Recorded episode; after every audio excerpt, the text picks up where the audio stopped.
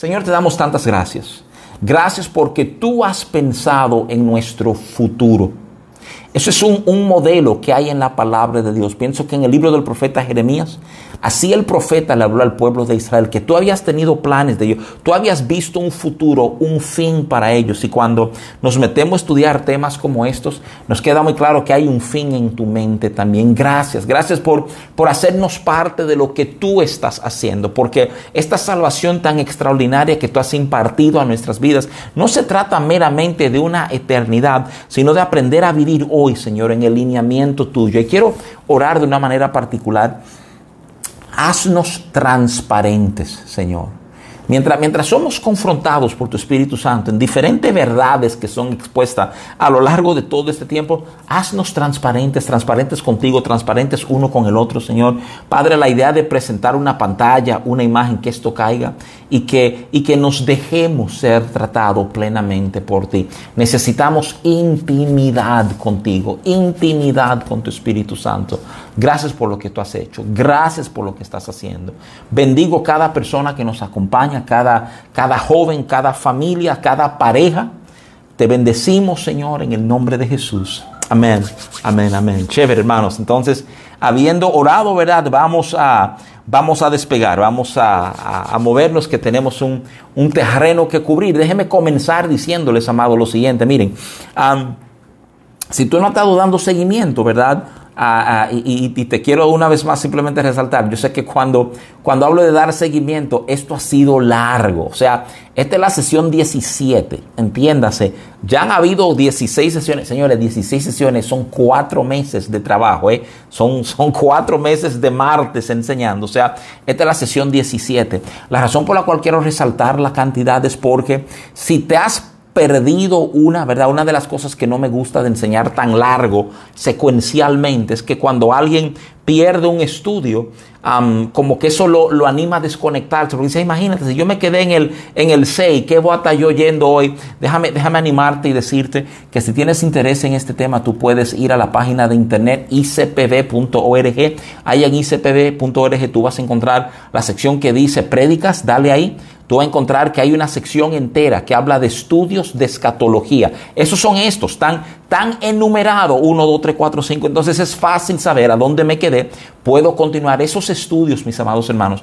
Lo pueden oír directamente desde ahí haciendo un streaming. Lo pueden descargar si necesitan hacerlo, ¿verdad? Entonces quiero animarles a que revisen, que se mantengan al tanto. Porque si hemos comenzado, ya no queda poco, ¿verdad? Yo estimo que con esta semana, pues ya no quedan simplemente 3 sesiones de trabajo más para cerrar todo este tema de escatología, ¿verdad? Y ahí vamos a estar manejando otros temas que obviamente vamos a estar anunciando e invitando que nos acompañen, pero les prometo que serían más cortos, ¿verdad? Van a ser más sucintos para permitirnos cubrir más cosas, ¿verdad? Dicho eso, si tú no has estado acompañando, tú sabes que la semana pasada cerramos en Apocalipsis 18 y Apocalipsis 17 y 18.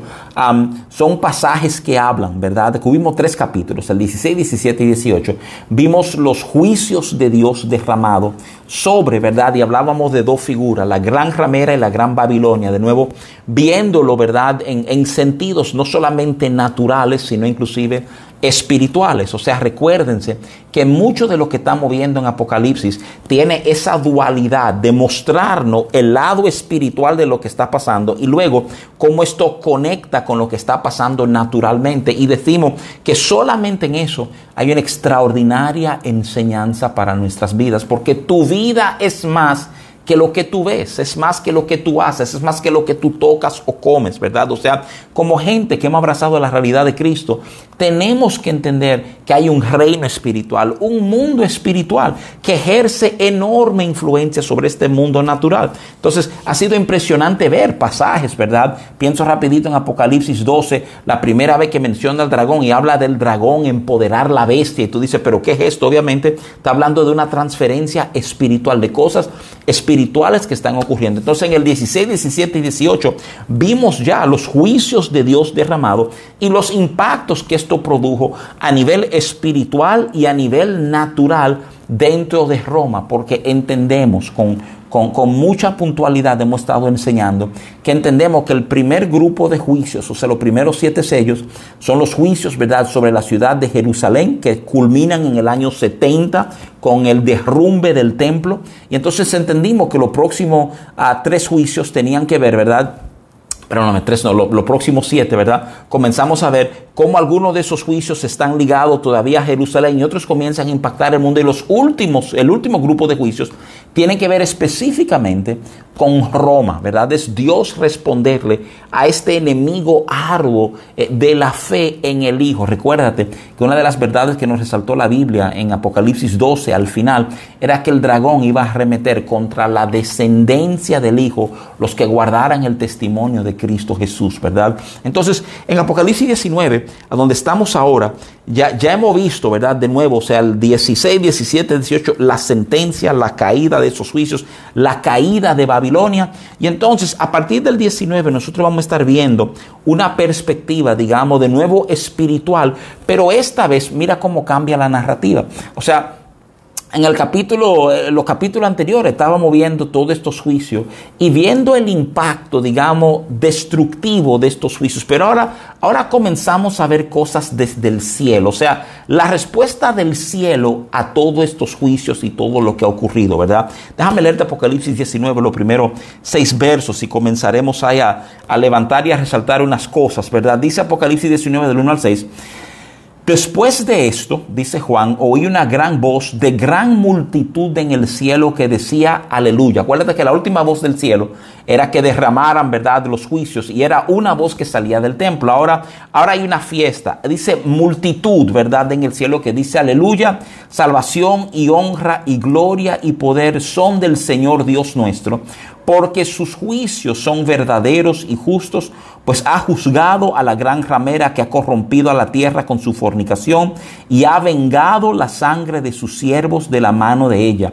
Otra vez dijeron aleluya, y el humo de ella sube por los siglos de los siglos. Los 24 ancianos y los 4 seres vivientes se postraron en tierra y adoraron a Dios que estaba sentado en el trono, y decían amén, aleluya. Y salía del trono una voz que decía, alabad a nuestro Dios todos sus siervos, y los que le teméis, así pequeños como grandes.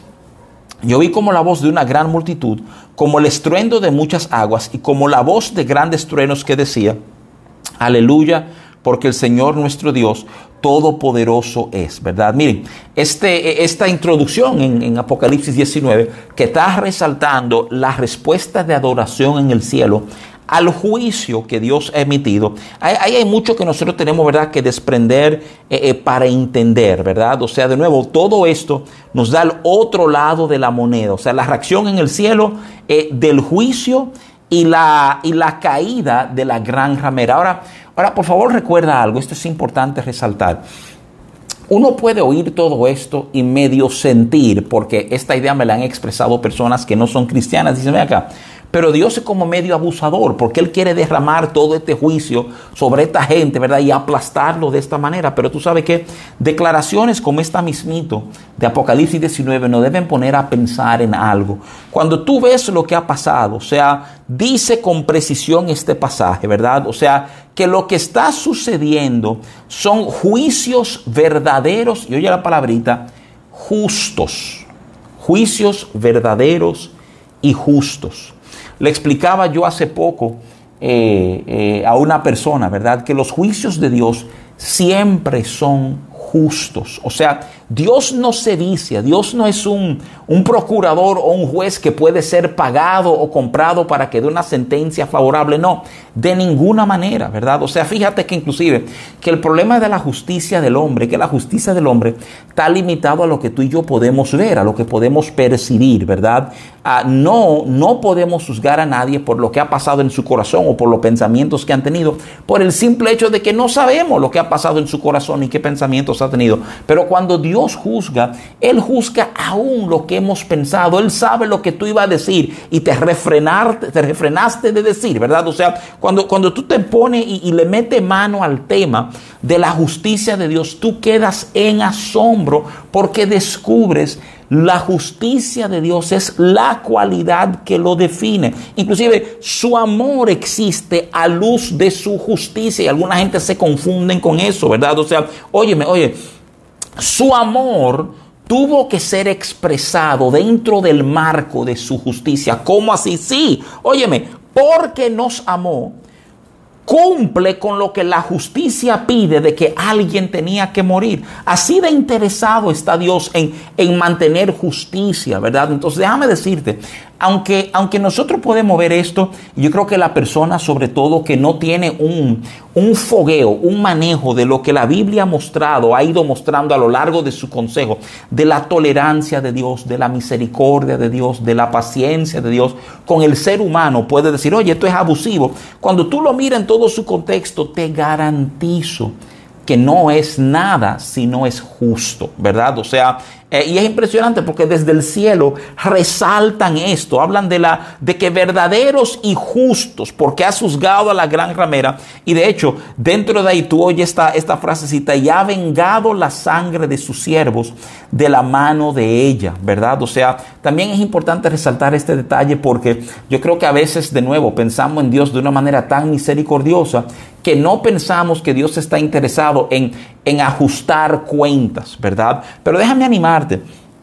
Isaías, desde su primer capítulo 1 de Isaías, tuvo una invitación de Dios que dice, mira, ven y estemos a cuentas, ven y cuadremos cuentas, ¿verdad? E inclusive, Dios protegiendo nuestros corazones, dice en dos lugares que dejemos ese tema de venganza, que la venganza es de Jehová. O sea, óyeme, la venganza no se pierde, no desaparece, déjasela a Dios, no cargue tu corazón con esos temas, ¿verdad? O sea, no te dé la tarea de tú ejecutar venganza, deja que Dios se ocupe de eso, porque si más nada, Apocalipsis nos enseña que todas esas cuentas se cuadran y hay un juicio justo y verdadero que termina dándose, ¿verdad? Que termina, digamos, para bien de lo que estamos en Cristo, ¿verdad? Mira, si creemos en la resurrección, tenemos que creer que la justicia de Dios ha sido satisfecha y todo va a terminar bien para nosotros. Todo va a terminar bien. Yo quiero animarte, alentarte en eso. A lo mejor la circunstancia del momento no te pinta como que todo va a terminar bien, pero óyeme bien, al final todo va a estar bien. Y quiero que tú sepas eso. Los próximos versos toman un giro interesante que tiene mucho que ver, ¿verdad? Digamos, hasta con nosotros hoy, porque después de esta celebración, ¿verdad? O sea, voz de grandes truenos que decía aleluya, porque el Señor nuestro Dios Todopoderoso reina. Tú oyes a partir del verso 7, te quiero leer del 7 al 10, que dice, gocémonos y alegrémonos y démosle gloria, porque han llegado las bodas del Cordero. Y su esposa se ha preparado, y a ella se le ha concedido que se vista de lino fino, limpio y resplandeciente, porque el lino fino es las acciones justas de los santos. Y el ángel me dijo, escribe, bienaventurados los que son llamados a la cena de las bodas del Cordero. Y me dijo, estas son palabras verdaderas de Dios. Yo me postré a sus pies para adorarle, y él me dijo, mira, no lo hagas. Yo soy consiervo como tú y de tus hermanos que retienen el testimonio de Jesús. Adora a Dios, porque el testimonio de Jesús es el espíritu de la profecía.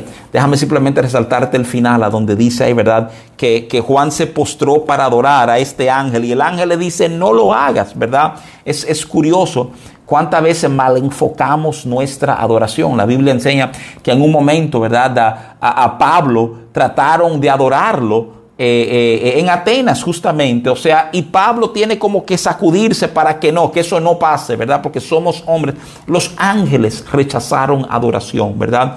Adoramos a Dios. Y qué triste cuando la adoración de una persona está mal enfocada, porque la Biblia enseña una serie de enormes verdades. El libro de los Salmos enseña que nos vamos convirtiendo, nos parecemos a aquello que adoramos. Y cuando nuestra adoración está mal enfocada, hay algo mal enfocado que ocurre en nuestras vidas. Nuestra adoración es a Dios. Ahora, óyeme bien, este pasaje es importante y yo quiero pedirte un poquito de paciencia mientras articulo algunas ideas aquí. Mira, cuando se habla de las bodas del Cordero, ¿verdad? O sea, yo quiero que tú pienses que aquí estamos viendo una serie de contrastes. Mira qué cosa, o sea, Los capítulos anteriores hablaban de una gran ramera, ahora están hablando de una novia, ¿eh? O sea, eso es parte, digamos, de la dinámica que hay. Pero quiero que tú sepas algo. En la escuela futurista de escatología, la enseñanza es que esta cena de boda del Cordero, eso se da en el cielo, eso no está pasando en la tierra, ¿verdad? Eso ya la iglesia está raptada, está en el cielo con Cristo. Pero como hemos venido viendo nosotros y resaltando, todos estos juicios son contra Roma. De hecho, tú vas a oír una declaración ahora mismito, un poquito más adelante, que te afirma que todavía hay como un tipo de ajuste de cuentas. Se está aplicando los juicios que vimos decretado en Apocalipsis 16 y aplicado en el 17, el 18 y ahora parte del 19. Ahora, ¿por qué te resalto esto? Porque yo quiero ayudarte a entender que este pasaje realmente no tiene que ver con una iglesia raptada en el cielo celebrando una boda con Cristo, no. Esto es una celebración de la realidad de la iglesia. O sea, básicamente es un espacio a donde, a pesar de todo esto que ha enfrentado, y si la destrucción de Jerusalén, y si la bestia, y si el falso profeta, y si los juicios, ¿verdad? Todo esto, o sea, está la celebración, óyeme bien, de una iglesia, ¿verdad? Esto es un retrato para los que tienen un enfoque parcial preteritista de la escatología. Esto es un enfoque a lo que es la iglesia, a lo que ha pasado con la iglesia. Si tú la oyes con cuidado, tú te vas a dar cuenta que este pasaje enseña, ¿verdad? O sea, que hay dos cosas que han pasado con la novia. Primero, ella se ha preparado. El verso 7 dice, la esposa se ha preparado. Pero mira qué cosa. No solamente dice que la esposa se ha preparado, sino también explica que le ha sido concedido el vestirse con lino fino. Porque esto es importante. Porque hablando de la novia, siempre van a haber dos dualidades. La novia la entendemos como la iglesia, ¿verdad? Y déjame explicarte algo. O sea, hablando de la iglesia, de nuestra relación con el Señor, siempre hay una dualidad. Oye, la dualidad no es una dualidad contradictoria. Es una dualidad, así como hablamos de lo espiritual y lo natural, ¿verdad? Mira, tratando con la iglesia, siempre va a haber una parte, por así decirlo, que le toca a la iglesia. Y hay otra parte que le toca, ¿verdad? O sea, al Señor hacer. Y yo creo que es tan importante que aprendamos, ¿verdad? O sea, tener un entendimiento de esas verdades. O sea, la verdad de que nos toca a nosotros hacer algunas cosas. Si hay otras que el Señor es quien la va a hacer por nosotros. Mira, cuando la Biblia dice en el verso 7 que la esposa se ha preparado, hay pasajes bíblicos como 1 de Timoteo 4:16 que dice, ten cuidado de ti mismo y de la doctrina, persiste en ello, pues haciendo esto, oye esto, te salvarás a ti mismo y a los que te oyeren. Señores, estamos clarísimos en que uno no se salva a sí mismo. Pero es una exhortación de parte de Pablo a decir, mira, haciendo esto, tú guardas, ¿verdad?, la salvación que no ha sido encomendado. Tú vas a encontrar un pasaje parecido cuando tú vas a 1 de Juan, capítulo 3, verso 3. Y de nuevo, cuando tú oyes la otra parte, es decir, el verso 7 dice que la novia se ha preparado y el verso 8 dice, se le ha concedido que se vista de lino fino.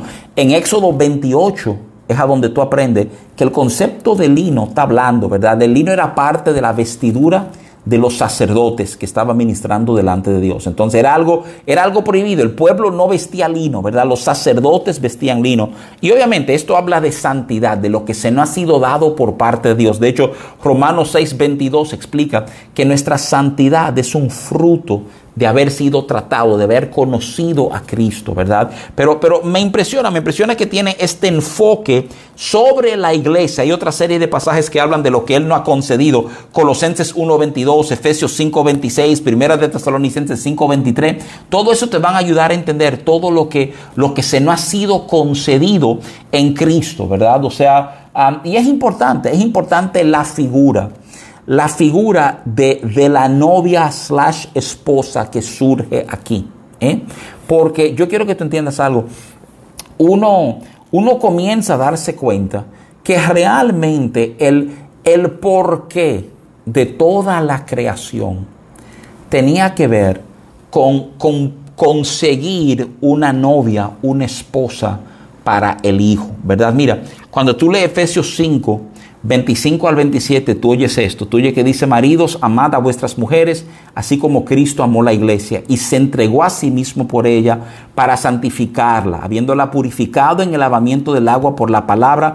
Oye, ¿con qué fin? A fin de presentársela a sí mismo, una iglesia gloriosa que no tuviese mancha ni arruga ni cosa semejante, sino que fuese santa y sin mancha, ¿verdad? O sea, vemos que la creación se trató. O sea, Dios crea una creación porque quiere hijos, ¿verdad? Pero junto con los hijos siempre estaba el plan de sacar de aquí la novia, la esposa de su hijo, ¿verdad? O sea, de nuevo, una de las cosas, este domingo pasado, una prédica un poquito inusual, hablábamos de sexo, ¿verdad? O sea, desde el púlpito, y hablábamos de cómo la modernidad habla de un sexo casual, ¿verdad? Sin una entrega completa, y hablábamos del poder que hay en la intimidad, cómo es en intimidad que somos transformados. Es en esa intimidad con el Señor que tú vas a ser cambiado profundamente. Escucha, óyeme bien. Mientras tú escojas vivir de una manera superficial en el Señor, mientras tú escojas no ser transparente en el Señor, tú vas a luchar para vivir plenamente en el Señor, ¿eh? Esa plenitud está ligado a intimidad. Y qué importante que seamos capaces de entender esto, ¿verdad? Fíjate que el mismo apóstol Pablo escribe en esta línea. Pablo escribe en 2 Corintios 11:2, porque os celo con celo de Dios, pues os he desposado con un solo esposo. Oye, como dice Pablo, para presentaros como una virgen pura a Cristo. O sea, en otra palabra, de nuevo, todo este cuadradera, ¿verdad? Es para presentar una esposa a Cristo. Es para Cristo presentársela a sí mismo como una esposa pura, sin mancha, ¿verdad? Todo eso, y tú dices, wow, qué cosa extraordinaria. Lo que espera, lo que Dios ha estado tratando de provocar es un trato de intimidad con nosotros. Óyeme bien. A pesar de circunstancias adversas y momentos difíciles, ¿cuánto necesitamos saber y oír esto, verdad? O sea, de nuevo, el verso 10 de este pasaje nos dice que Juan se postra para adorar al ángel, y el ángel le afirma que es un consiervo y le llama a adorar a Dios, y afirma, y esta es la frasecita que usa, él dice que el espíritu, ¿verdad? El testimonio de Jesús es el espíritu de la profecía. Una frasecita que uno ha oído enfocado desde muchas perspectivas, pero simplemente déjame resumírtelo de esta manera. Toda la profecía, todo lo que la Biblia ha hablado, ha sido retratando el corazón de Jesús. En esencias, eso es lo que esa declaración quiere decir. Cuando tú vas a Lucas 24:27 y tú reexaminas esa conversación de Jesús con los dos discípulos en camino a Emaús, ¿verdad? O sea, la Biblia dice cómo Jesús toma las Escrituras y desde los profetas comienza a enseñarle cómo estaba hablando de él, ¿eh? Toda la Biblia habla de Cristo. Y qué impresionante pensar que desde Génesis estamos hablando de Cristo, y ahora en Apocalipsis, ¿verdad? El tema céntrico es Cristo, ¿verdad? Ahora, oye bien, quiero pasar a los versos 11 al 16, que muchas personas entienden que esta es la segunda venida de Cristo. Yo quiero de adelantarte y decirte, mira, hermanos, o sea, desde la escuela parcial pretérito no se entiende que esto es una referencia a la segunda venida de Cristo. Y tú vas a ver por qué una vez te lea el pasaje y comienza a resaltarte unas cosas. El capítulo 20 tiene un pasajito que parece ser una referencia a la segunda venida de Cristo, pero que clásicamente se usa como el ejemplo, como el pasaje para hablar de la segunda venida de Cristo, realmente tiene otro enfoque. Tú lo vas a ver conmigo ahora, y yo creo que si nos has seguido te va a quedar bien claro el porqué. Mira, dice Apocalipsis, ¿verdad? 19 del 11 al 16, dice, entonces vi el cielo abierto y aquí un caballo blanco, ¿eh? Y el que lo montaba se llamaba Fiel y Verdadero, y con justicia juzga y pelea. Sus ojos eran como llama de fuego, y había en su cabeza muchas diademas, y tenía un nombre escrito que ninguno conocía sino él mismo. Estaba vestido de una ropa teñida en sangre, y su nombre es el Verbo de Dios. Y los ejércitos celestiales, vestidos de lino finísimo, blanco y limpio, le seguían en caballos blancos. Y de su boca sale una espada aguda para herir con ella a las naciones. Y él las regirá con vara de hierro. Y él pisa el lagar del vino del furor y de la ira del Dios Todopoderoso. Y en su vestidura y en su muslo tiene escrito este nombre, Rey de Reyes y Señor de Señores. ¿Verdad? De nuevo, un tremendo pasaje, una tremenda descripción. No puede quedar duda que la figura en el jinete es Cristo justamente. Ahora, por favor, fíjate en algunas cosas. Primero, Fíjate que el retrato del momento es de Cristo vencer sobre las naciones. Ahora, acuérdate a dónde estamos históricamente. O sea, acabamos de ver una serie de juicios sobre Roma.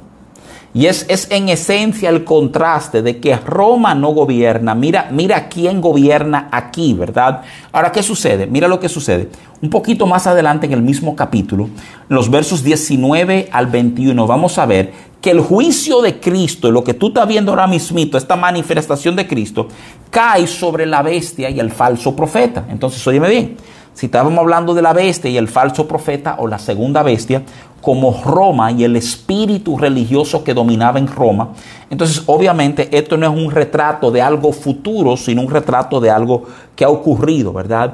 El otro argumento que se plantea mucho para explicar por qué esto no es Cristo en su segunda venida gloriosa, ¿verdad?, es justamente por el libro de los Hechos, capítulo 1, verso 11, a donde 1:11 dice que Él vendrá así como le habéis visto ir al cielo. Cuando tú estudias cómo Él se va al cielo en Hechos 1:11, Cristo es elevado en una nube. No hay mención alguna de caballos, ¿verdad? Entonces muchos estudiosos rápidamente dicen, pero ven acá, esta forma no se parece a la forma que vimos en Hechos 1, ¿verdad? Por ende, esto no es una referencia a esa segunda manifestación gloriosa, muchas veces llamada la manifestación mesiánica, porque Él viene en gran poder, como los judíos siempre han entendido que su Mesías vendría, ¿verdad? Sino, básicamente, una declaración de cómo, óyeme bien, si tú leíste con cuidado, ¿verdad? O sea, tú viste este momento glorioso, no solamente de la manifestación del, sino cuando dice que de su boca sale una espada aguda para herir con ella a las naciones y las regirá. Fíjate que la única arma, lo único que resalta este pasaje es la espada que sale de su boca, como un entendimiento de la palabra y de cómo Dios ha enviado a sus hijos ir hacia adelante. O sea, lo que queda exaltado ahí es ese hecho, ¿verdad? Chilton, que es uno de los grandes escatólogos, comentaristas, ¿verdad? Dice que este pasaje lo que manifiesta es la victoria de Cristo sobre las naciones con su palabra. Y de nuevo, es el resaltar, ¿verdad? Esta primera cena, ¿verdad? Las cenas de la boda del Cordero, con la cena que continúa en descripción en Apocalipsis 19. Oye cómo sigue Apocalipsis 19. Sigue diciendo lo siguiente, dice... Y vio un ángel, este a partir del verso 17, que estaba en pie en el sol y clamó a gran voz diciendo a todas las aves que vuelan en medio del cielo, venid y congregaos a la gran cena de Dios para que comáis carnes de reyes y de capitanes y carnes de fuertes, carnes de caballo y sus jinetes, carnes de todos, libres, esclavos, pequeños y grandes. Dice así entonces, dice, y vi a la bestia.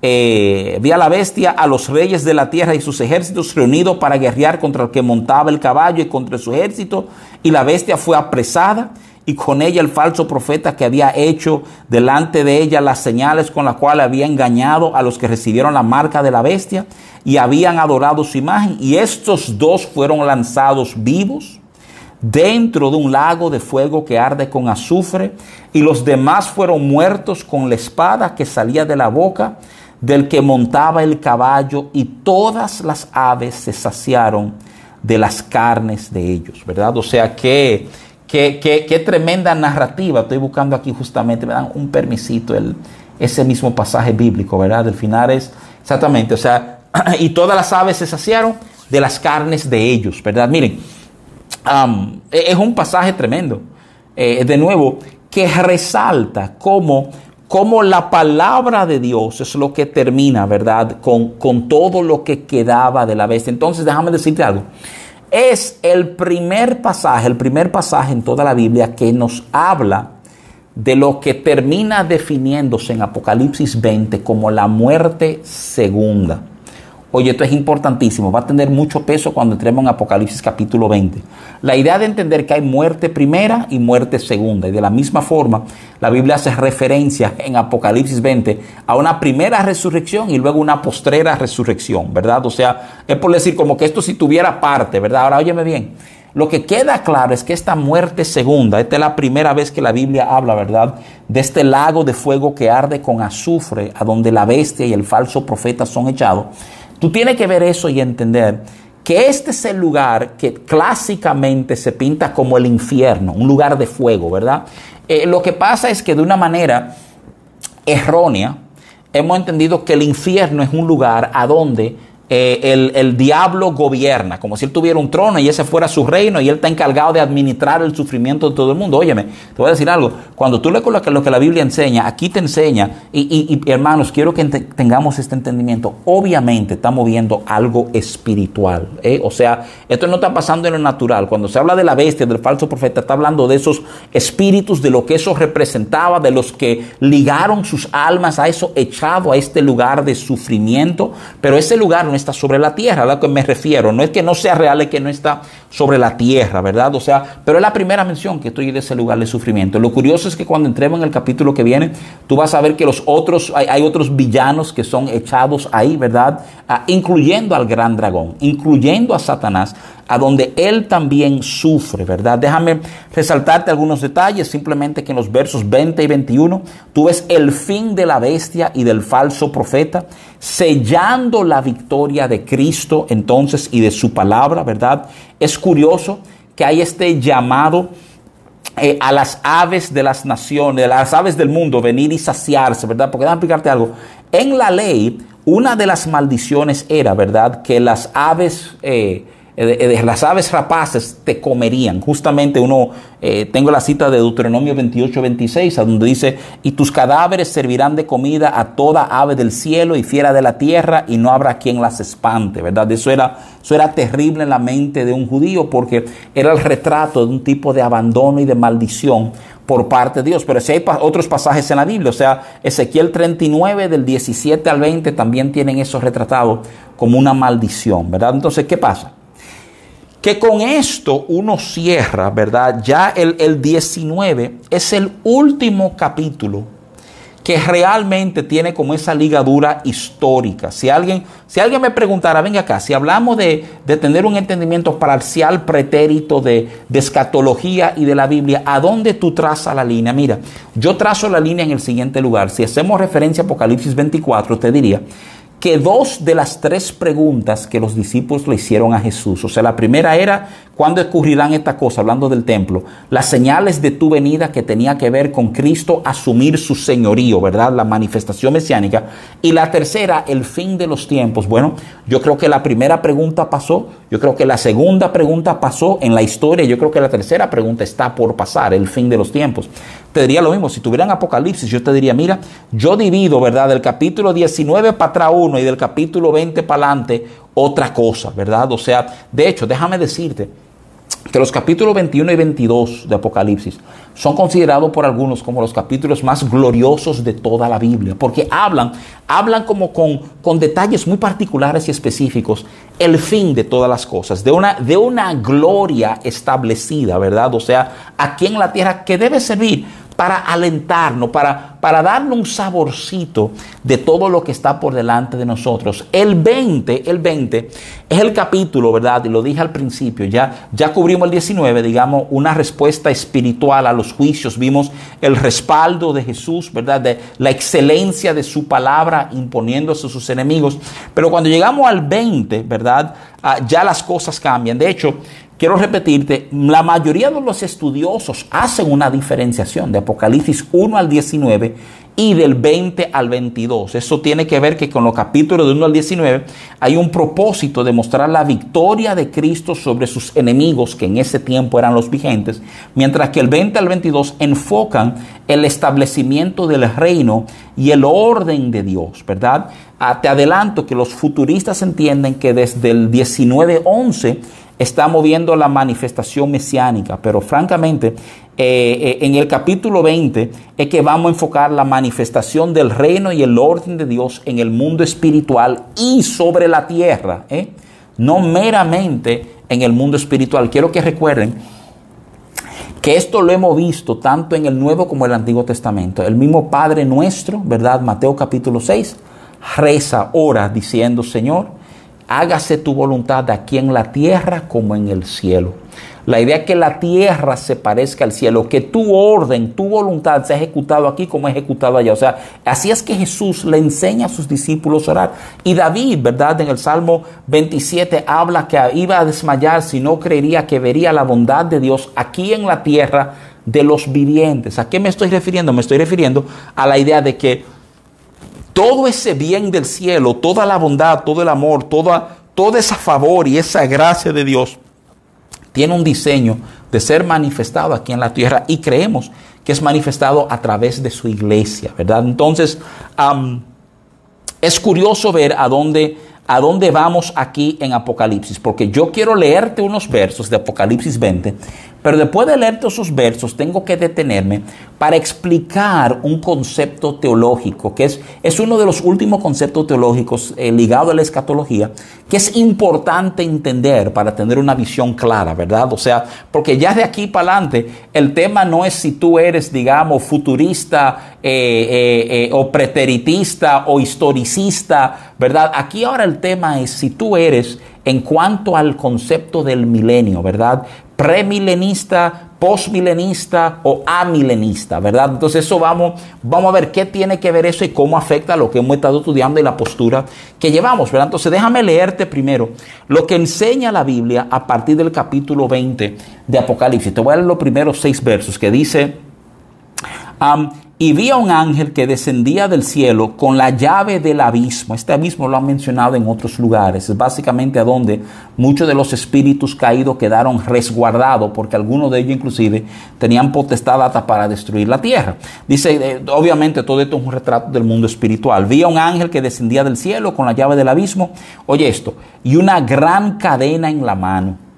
Y prendió al dragón, a la serpiente antigua, que es el diablo y Satanás, y lo ató por 1000 años y lo arrojó al abismo y lo encerró y puso su sello sobre él para que no engañase más a las naciones hasta que fuesen cumplidos, aquí está el término, 1000 años. Un milenio quiere decir 1000 años.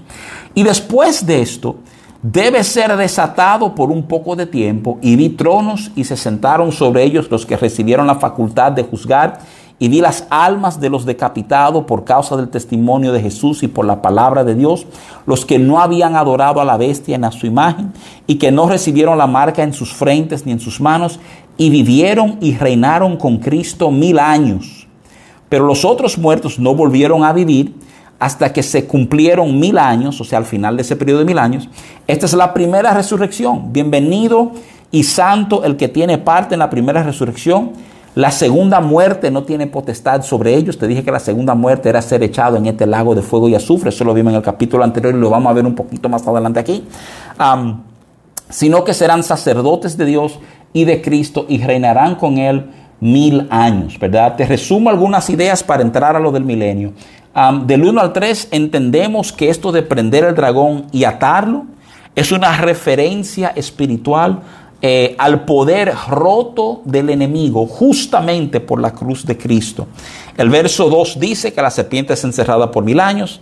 El verso 4 dice que los santos reinan con Cristo por 1000 años. Y el verso 6, ¿verdad?, reitera que serán sacerdotes y reinarán por 1000 años, ¿verdad? O sea, el verso 6 hace mención de la primera resurrección. Hay cierto debate a qué esto se refiere. Sabemos que Cristo es el primogénito de los resucitados. Eso dice 1 Corintios 15, ¿verdad?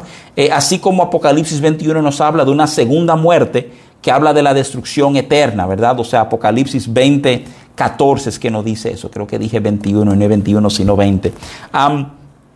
Parece ser una referencia a la resurrección para gobernar con él. O sea, hay un comentarista bíblico de mucho peso, ¿verdad?, Rushduni, que dice que es una referencia a la regeneración del creyente, esta primera resurrección, ¿verdad?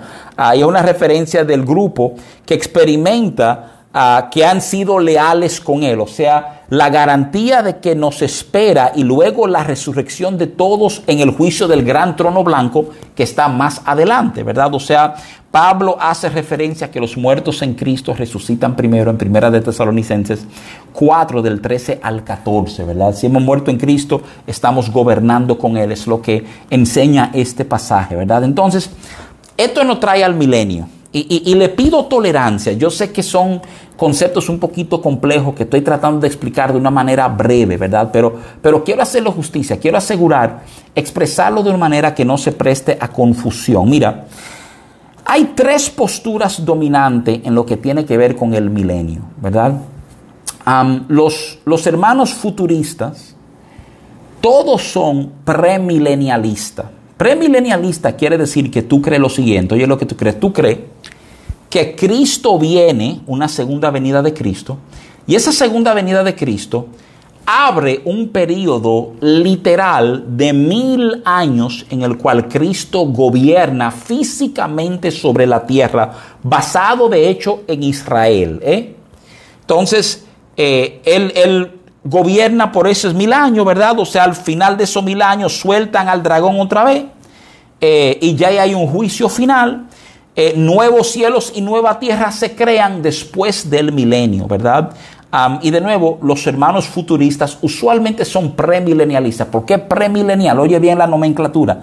Premilenial porque Cristo viene antes que el milenio es establecido, ¿verdad? Ahora, las otras posturas son los amilenialistas y los postmilenialistas. Te voy a decir algo, los amilenialistas y los postmilenialistas son primo hermanos. La postura de ellos son muy similares con una diferencia de peso. Te voy a explicar la diferencia en un momentito, pero déjame decirte en sentido general lo que estos dos grupos creen, ¿verdad? De hecho, los preteritistas somos postmilenialistas, ¿verdad? O sea, hay un grupo que son amilenialistas, pero te voy a explicar por qué somos postmilenialistas. O sea, el postmilenialista entiende que Cristo regresa después de haber pasado un periodo de 1000 años, cuando la mayoría del mundo se ha convertido al cristianismo, entiéndase, una época dorada, ¿verdad?, del cristianismo. Creemos que atar al dragón representa la victoria de la cruz, pero esto es lo que entendemos. Óyeme bien, entendemos que los 1000 años no son 1000 años de manera literal, no son 1000 años de calendario, no son 1000 años nuevos, ¿verdad? O sea, sino que como otros números en la Biblia, ¿verdad? O sea, ¿cuántas veces debo perdonar a mi hermano? 70 veces 7, ¿verdad? O sea, si tú multiplicas 70 veces 7 te da 490. Jesús no te está diciendo perdona a tu hermano 490 veces. Jesús está diciendo perdona a tu hermano mucho más de lo que tú pensabas que tú ibas a tener que perdonar a tu hermano. Esa es la realidad de mil. Ahora oye esto. Quiero enseñarte cómo en la Biblia, en varios lugares, la palabra 1000 se usa, digamos, de una manera para resaltar algo sin ser exactamente el significado de 1000 unidades, ¿verdad? Mira, por ejemplo, el Salmo 50:10 dice que Jehová es dueño de los millares de ganados en los collados. Entonces, ¿qué entendemos? Que Dios solo tiene 1000 vacas, que 1000 ganados son de Él y los otros no son de Él. No, o sea, no hace sentido. Están usando 1000 como ilustración de que Él es dueño de todo lo que está ahí, ¿verdad? O sea, el Salmo 84:10 dice, mejor es un día en tus atrios que 1000 fuera de ellos. Eso no es una escala de conversión de 1 = 1000. Lo que está diciendo el salmista es que un momentito contigo vale más que toda una eternidad lejos de ti.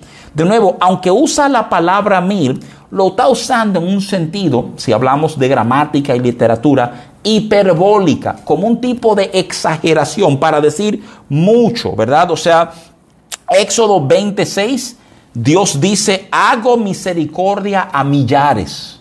Óyeme, eso es embromón si Dios solamente hace misericordia a millares, porque si Él le hace misericordia a 1000, ¿y qué pasa con el resto de los seres humanos sobre el planeta Tierra? Ya no hay más acceso a misericordia porque ya 3,000 tuvieron acceso a la misericordia. No, o sea, de nuevo, el concepto 1000 se da, está ahí, pero está en este sentido de querer decir un tiempo largo, ¿verdad? O una cantidad grande, ¿verdad? O sea, Deuteronomio 1:11, Jehová os haga 1000 veces más de lo que ahora sois.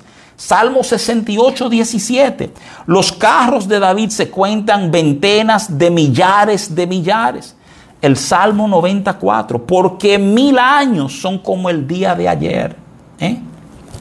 De hecho, quiero empujar el concepto dando 2 citas históricas. O sea, Epifanes, uno de los padres de la iglesia, dice, seguramente hay un milenio mencionado por San Juan, pero él, el más, y aquellos hombres piadosos ven sobre esas palabras verdaderas seguramente, pero por ser tomado en sentido espiritual. Eso está en el libro llamado Herejías, página 37 de Epifanes. Juan Calvino, ¿verdad? Dice, pero un poco después le siguieron los milenialistas, quienes limitaron el reino de Cristo a 1000 años.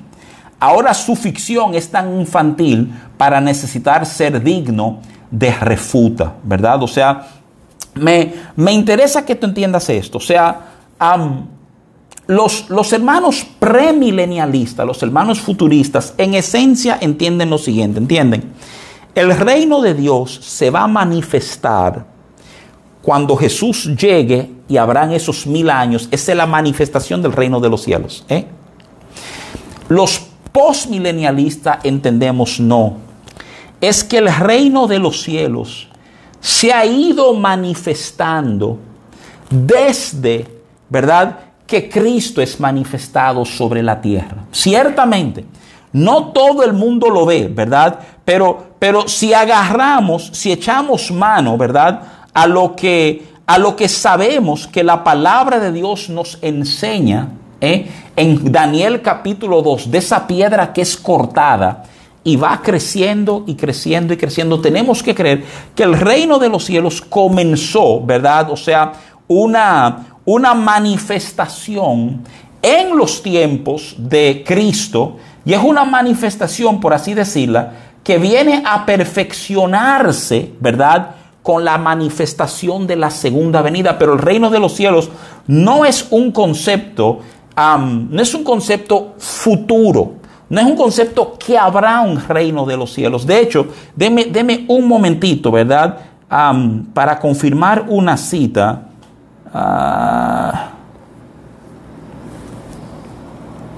Aquí está. Lucas capítulo 11, verso. Antes de darte Lucas 11, 20. Oye,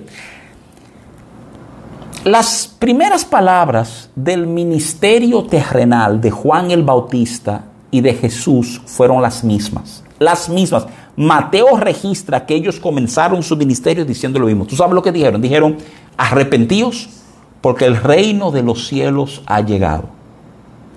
Eso dijo Juan el Bautista, y Jesús arranca diciendo, arrepentíos porque el reino de los cielos se ha acercado. Oye bien, se ha acercado el reino. Sucede que hay un momento a donde Jesús echa fuera un demonio de una mujer. Y cuando Jesús echa fuera ese demonio, sale un reperpero, y los líderes religiosos inclusive lo culpan a él, de que este no es de Dios nada, este está echando fuera demonios por el poder del mismo diablo, este es un complot para engañarnos a todos, ¿verdad? Y ahí que Jesús responde y dice, mira, el problema es que si yo estoy echando estos espíritus fuera por el poder de Belcebú, entonces estamos hablando de una casa dividida, y una casa dividida no permanece. Pero entonces Jesús dijo lo siguiente, y esto es lo que dice Lucas capítulo 11, verso 20, ¿verdad? O sea, dice justamente... Pero si por el dedo de Dios echo fuera a los demonios, ciertamente el reino de Dios ha llegado a vosotros.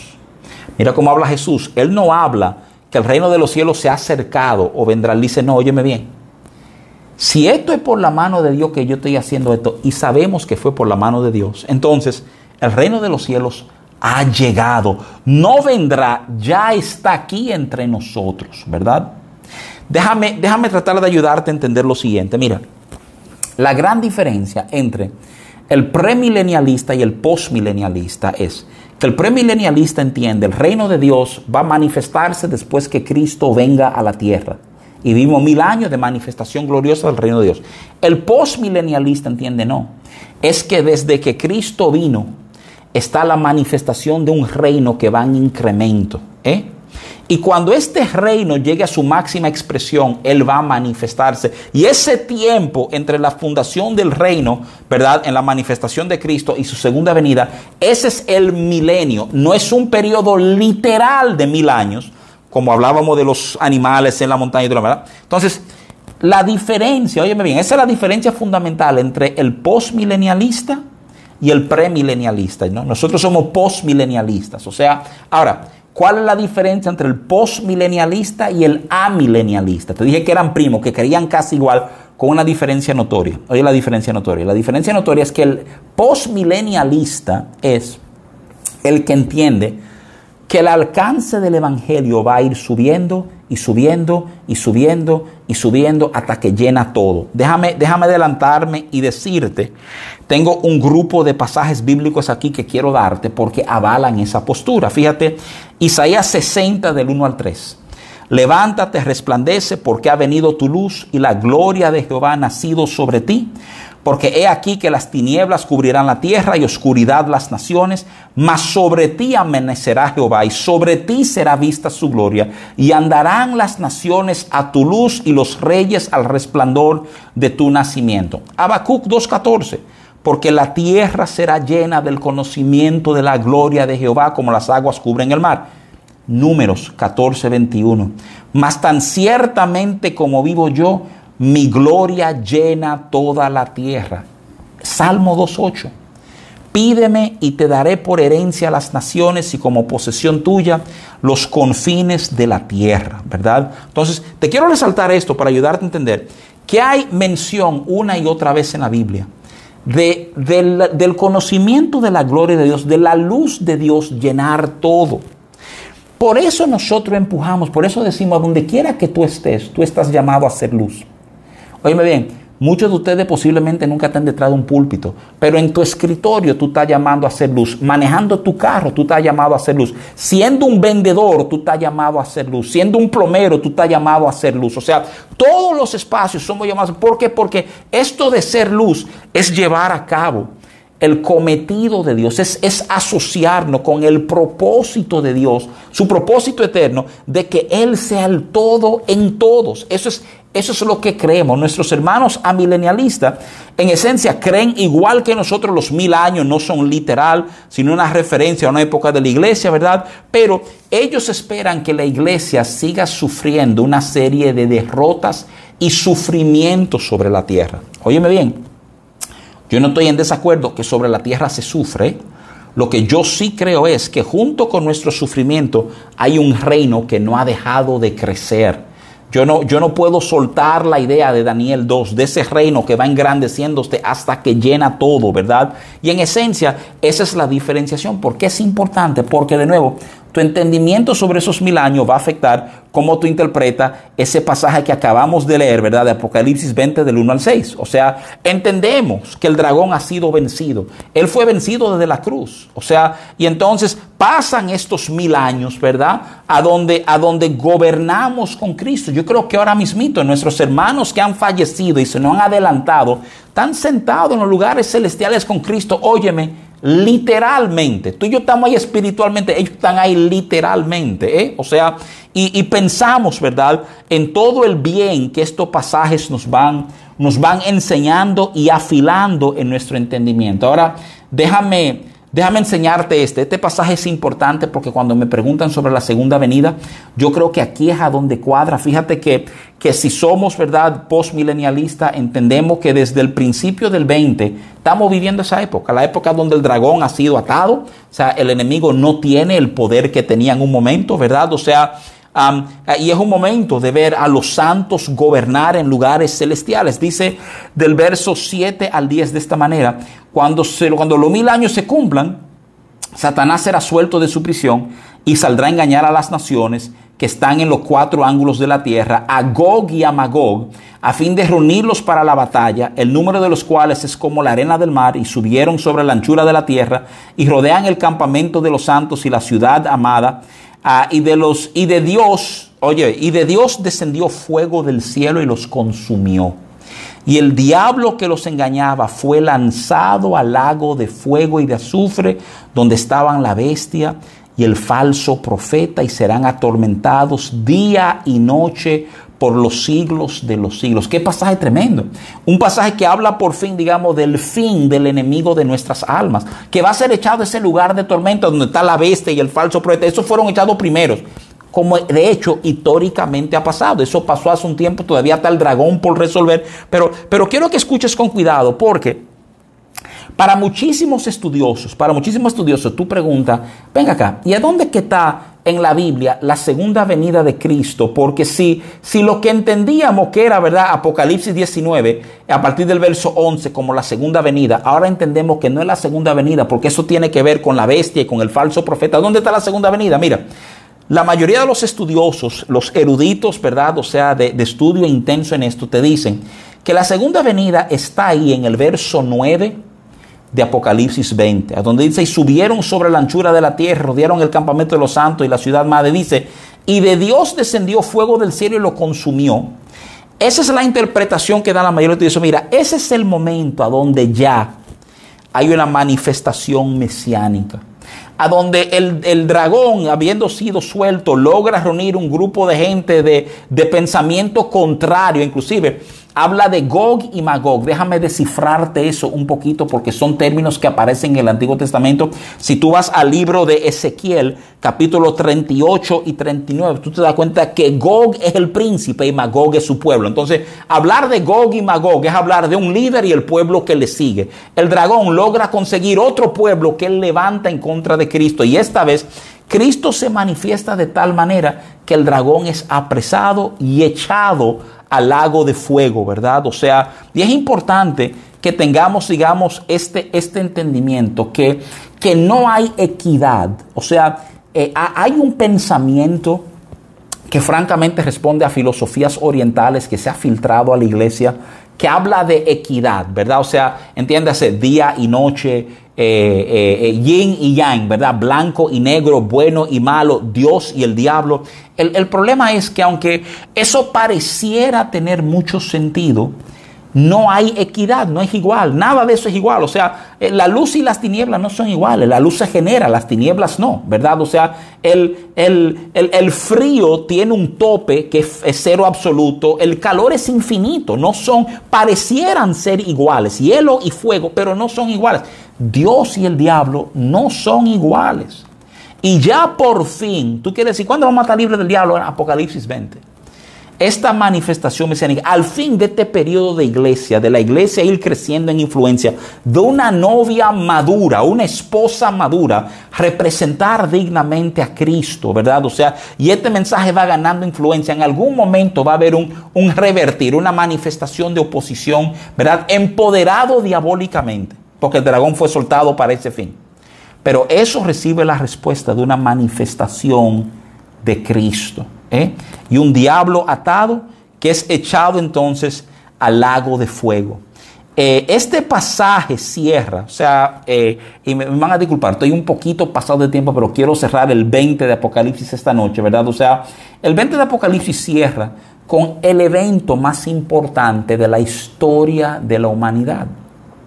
Mira cómo cierra, los versos 11 a 15 dicen, y vi un gran trono blanco, y al que estaba sentado en él, de delante del cual huyeron, oye bien, la tierra y el cielo, y ningún lugar se encontró para ellos. Y vi a los muertos, grandes y pequeños, de pie ante Dios. Y los libros fueron abiertos, y otro libro fue abierto, el cual es el libro de la vida.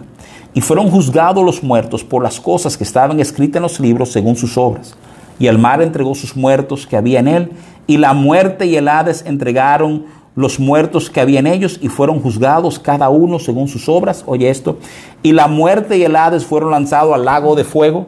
Esta es la muerte segunda. Ahí está la referencia a la muerte segunda. Y el que no se halló inscrito en el libro de la vida fue lanzado al lago de fuego. Oye bien, primer detalle es esta figura que está juzgando. Curiosamente en Apocalipsis habla de Jesús estar en una nube blanca, en Apocalipsis 14:14, sentado en un caballo blanco, en Apocalipsis 6:2 y en el 19:11. Y ahora habla de un trono blanco, ¿verdad? En Juan 5:27, Jesús dice, y también le dio autoridad de hacer juicio por cuanto es el Hijo del Hombre.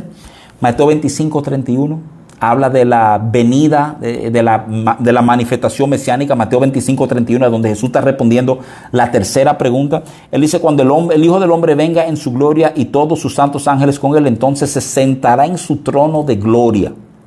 El verso 11 dice, cielos y tierra huyen. Y este lenguaje de eso de cielo y tierra huir se parece mucho a lo que Pedro dice en 2 de Pedro 3, 10 y 12, a donde dice, pero el día del Señor vendrá como ladrón en la noche, en el cual los cielos pasarán con gran estruendo y los elementos ardiendo serán desechados y la tierra y las obras que en ella hay serán quemadas, esperando y apresurándoos para la venida del día de Dios, en el cual los cielos encendiéndose serán desechados y los elementos siendo quemados se fundirán. Tenemos 2 de Pedro 3, 10 y 12. Brinqué el 11, ¿verdad? Oigan bien, amados hermanos. O sea, este momento de juicio, varios puntos importantes. Uno, es Jesús que está juzgando. Segundo, mandan a abrir dos grupos de libros. Hay un primer libro donde aparentemente está escrito los hechos de cada hombre. Y los hombres van a responder por sus hechos. Pero mira qué cosa maravillosa. La salvación no está determinado por ese primer grupo de libros que dice que se abre. Si tú lo lees con cuidado, tú oyes que dice, o sea, y vi a los muertos grandes y pequeños, y los libros fueron abiertos. Y después dice, y otro libro fue abierto. Entonces te detalla el cual es el libro de la vida. Y oye la regla. La regla es, aunque todos los hombres van a responder por el libro de sus hechos, solo son salvos aquellos que su nombre está inscrito en el libro de la vida del Cordero. Ese es el nombre completo que aparece en otro lugar de la Biblia de ese libro. Es un concepto extraordinario, porque quiere decir que sin importar lo que hemos hecho, si estamos conectados a Cristo, nuestro valor en Dios está ligado a la realidad de que estamos conectados en Cristo. Esto no quiere decir que no importa qué hacemos de aquí en adelante. Estamos viviendo de una manera que lo reflejamos a Él, Pero es tan importante entender esta verdad, entender que en el Nuevo Testamento la salvación no está ligado a lo que tú hiciste o no hiciste, si guardaste la ley o no guardaste la ley. Tu salvación está ligado a qué hiciste con el Hijo, con el sacrificio de Cristo. ¿Lo recibiste o no lo recibiste? Y es importante que tú entiendas, porque cuando se da este juicio, oye, el mundo se ha acabado. Cuando tú oyes del cual huyeron de la tierra y el cielo, o sea, la tierra y el cielo, esta manifestación a donde ese dragón es apresado, es el llamado a juicio de todo el mundo, que se da al final de ese periodo milenial que entendemos que es un periodo figurado, Ya todo esto son cosas que tenemos por delante nosotros todavía. Esa es la esperanza que tenemos, Y qué importante es poder como valorar y decir, wow, qué cosa extraordinaria. Va a haber un momento de juicio. Y mi entrada al cielo está garantizada porque mi nombre está escrito en ese libro de la vida del Cordero, Déjame animarte. Ahí cierra, ¿verdad?, este capítulo de Apocalipsis y por ende nuestro estudio esta noche. Pero déjame animarte a no desconectarte. Mira, la semana que viene vamos a estar manejando el 21 y el 22, que son dos capítulos gloriosos. Y entonces vamos a estar manejando algunos conceptos. Se van a fijar, y algunos a lo mejor un poquito preocupados, que no he mencionado el rapto a lo largo de Apocalipsis. ¿Existe un rapto? ¿No existe un rapto? ¿Verdad? Y vamos a cerrar tocando no solamente el rapto, vamos a estar tocando de nuevo, simplemente para claridad, ¿verdad?, la figura del anticristo, que muchas veces no se entiende correctamente a pesar de todo lo que acabamos de hacer. Y vamos a una vez más pulir la idea del milenio, que es otro de los conceptos, ¿verdad?, que confunde mucha gente que están tratando de manejar este material. Dicho todo esto, hermanos, yo quiero despedirlos. Le agradezco su compañía, le agradezco su fidelidad en esto, ¿verdad? Sigamos estudiando y que la esperanza de lo que Él ha prometido, que nuestros corazones se encuentren refugio en eso. Amén. Déjeme orar para entonces cerrar este tiempo, ¿verdad? Señor, te bendecimos, gracias te damos por tu cuidado, por tu amor, por tu fidelidad mostrada una y otra vez sobre nuestras vidas. Gracias porque en ti tenemos esperanza viva, Señor. Tú estás por nosotros y tu reino avanzando cada momento. Ciertamente ya está aquí. Ya está aquí, Señor, y vamos a ser aquellos que testificamos de, que hemos degustado y damos a conocer a otros de tu verdad y de tu bondad, Señor. Úsanos como instrumento para dar a conocer tu amor a un mundo que tanto necesita. Yo bendigo cada familia que nos escucha. Gracia y paz sea con cada uno de ellos. En el nombre poderoso de Cristo Jesús. Amén. Amén.